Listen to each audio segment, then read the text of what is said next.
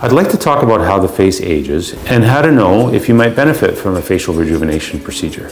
In an earlier video, we covered facial anatomy, which is really important to, understand the big picture. In a later video, we're going to talk about some of the specific techniques for facelifting and some of the various names and, uh, and descriptions for them.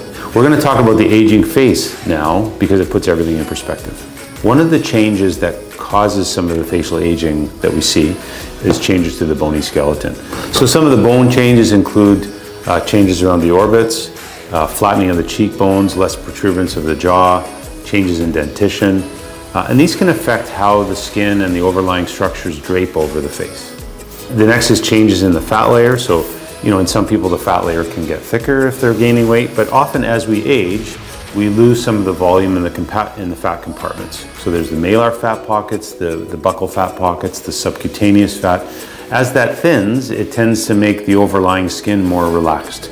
So much like the analogy of a, raisin and a grape, as the, uh, as the grape dehydrates, it becomes more wrinkled.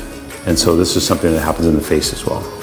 So facial volume loss and fat loss starts to happen in many people in their 30s and early 40s. And so this is one of the first things that people notice uh, as they're aging. They may not necessarily get loose skin, uh, their, the skin texture might be fine, but they do start to notice a little bit of volume loss, like for example, flattening in the cheeks or flattening in the temple areas. And this is something that we see patients for that we don't really think need to have surgery, but often they can use fillers to reverse that, that trend. Reduction in skin elasticity occurs par- partly from genetics, so some people have lax skin. Also, sun exposure, UV radiation, these things can make the skin thinner and lose some of its elasticity. So, again, it's not as tight, it tends to sag more, and this is where people start to see wrinkles and folds that contribute to their, uh, their aging changes. Changes in texture and discoloration of the skin can occur really at any age. But I think some of the irregular pigmentation or so the roughening and, and creation of fine lines really starts to occur again, probably in the 30s and 40s. And although a facelift itself doesn't really address those, uh, it is part of the aging process and it is a layer that can be treated um, you know, to give people a good um, improvement in the texture of their skin and, and, and even augment a surgical result. All of these changes result in an overall change in the shape of the face. So often when patients are younger, they have a more heart-shaped appearance to their face, and as they age, some of the volume superiorly starts to migrate inferiorly, and, and then they end up with a more rectangular shape.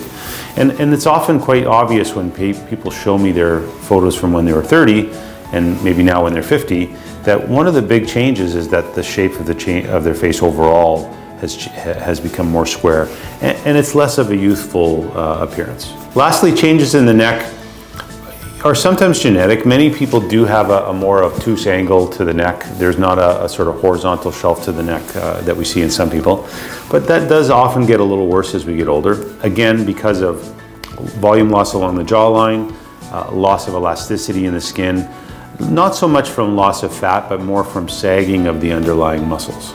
What a facelift actually does is it repositions the what we call ptotic um, layers of the face. So ptosis meaning that something droops.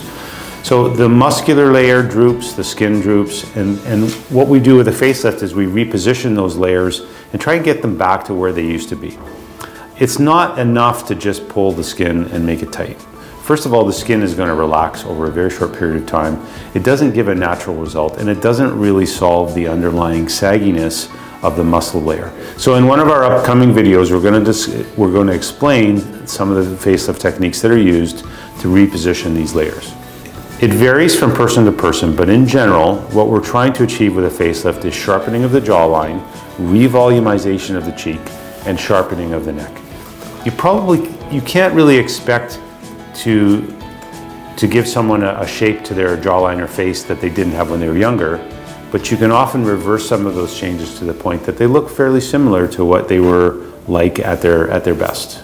So facelift is a fairly generic term. Really, it refers to a procedure that tightens the neck and tightens the jawline. Various techniques or modifications of the facelift surgery can address those areas independently. Um, for example, a mini lift might improve the jawline, but not the neck, whereas a more comprehensive deep plane facelift would address both. We'll explain that in a, in a later video. So what does a facelift not do? It doesn't improve the texture of the skin. That's something that needs to be done either with uh, resurfacing of the skin with lasers or chemicals, uh, or the use of uh, intense pulse light. A facelift really refers to rejuvenation of the mid and lower portions of the face. It's not something that addresses the eyelids or addresses the eyebrows. Uh, it's not designed to remove wrinkles that we make with muscle contractions. There are other ways of doing those things, and sometimes they're surgical, but often they're non surgical. For the upper face, some of the surgical procedures we use include brow lifts or blepharoplasties, which uh, deals with some of the extra skin that can accumulate in the upper or lower eyelids. And these are th- procedures that can be done at the time of a facelift, but the facelift itself is really aimed at revolumizing the cheek, sharpening the jawline, and sharpening the neckline. So we'll explain the different types of facelifts in our subsequent videos. The next video that you might want to watch is, a, is an important one where I cover the, some of the trends in facelift surgery.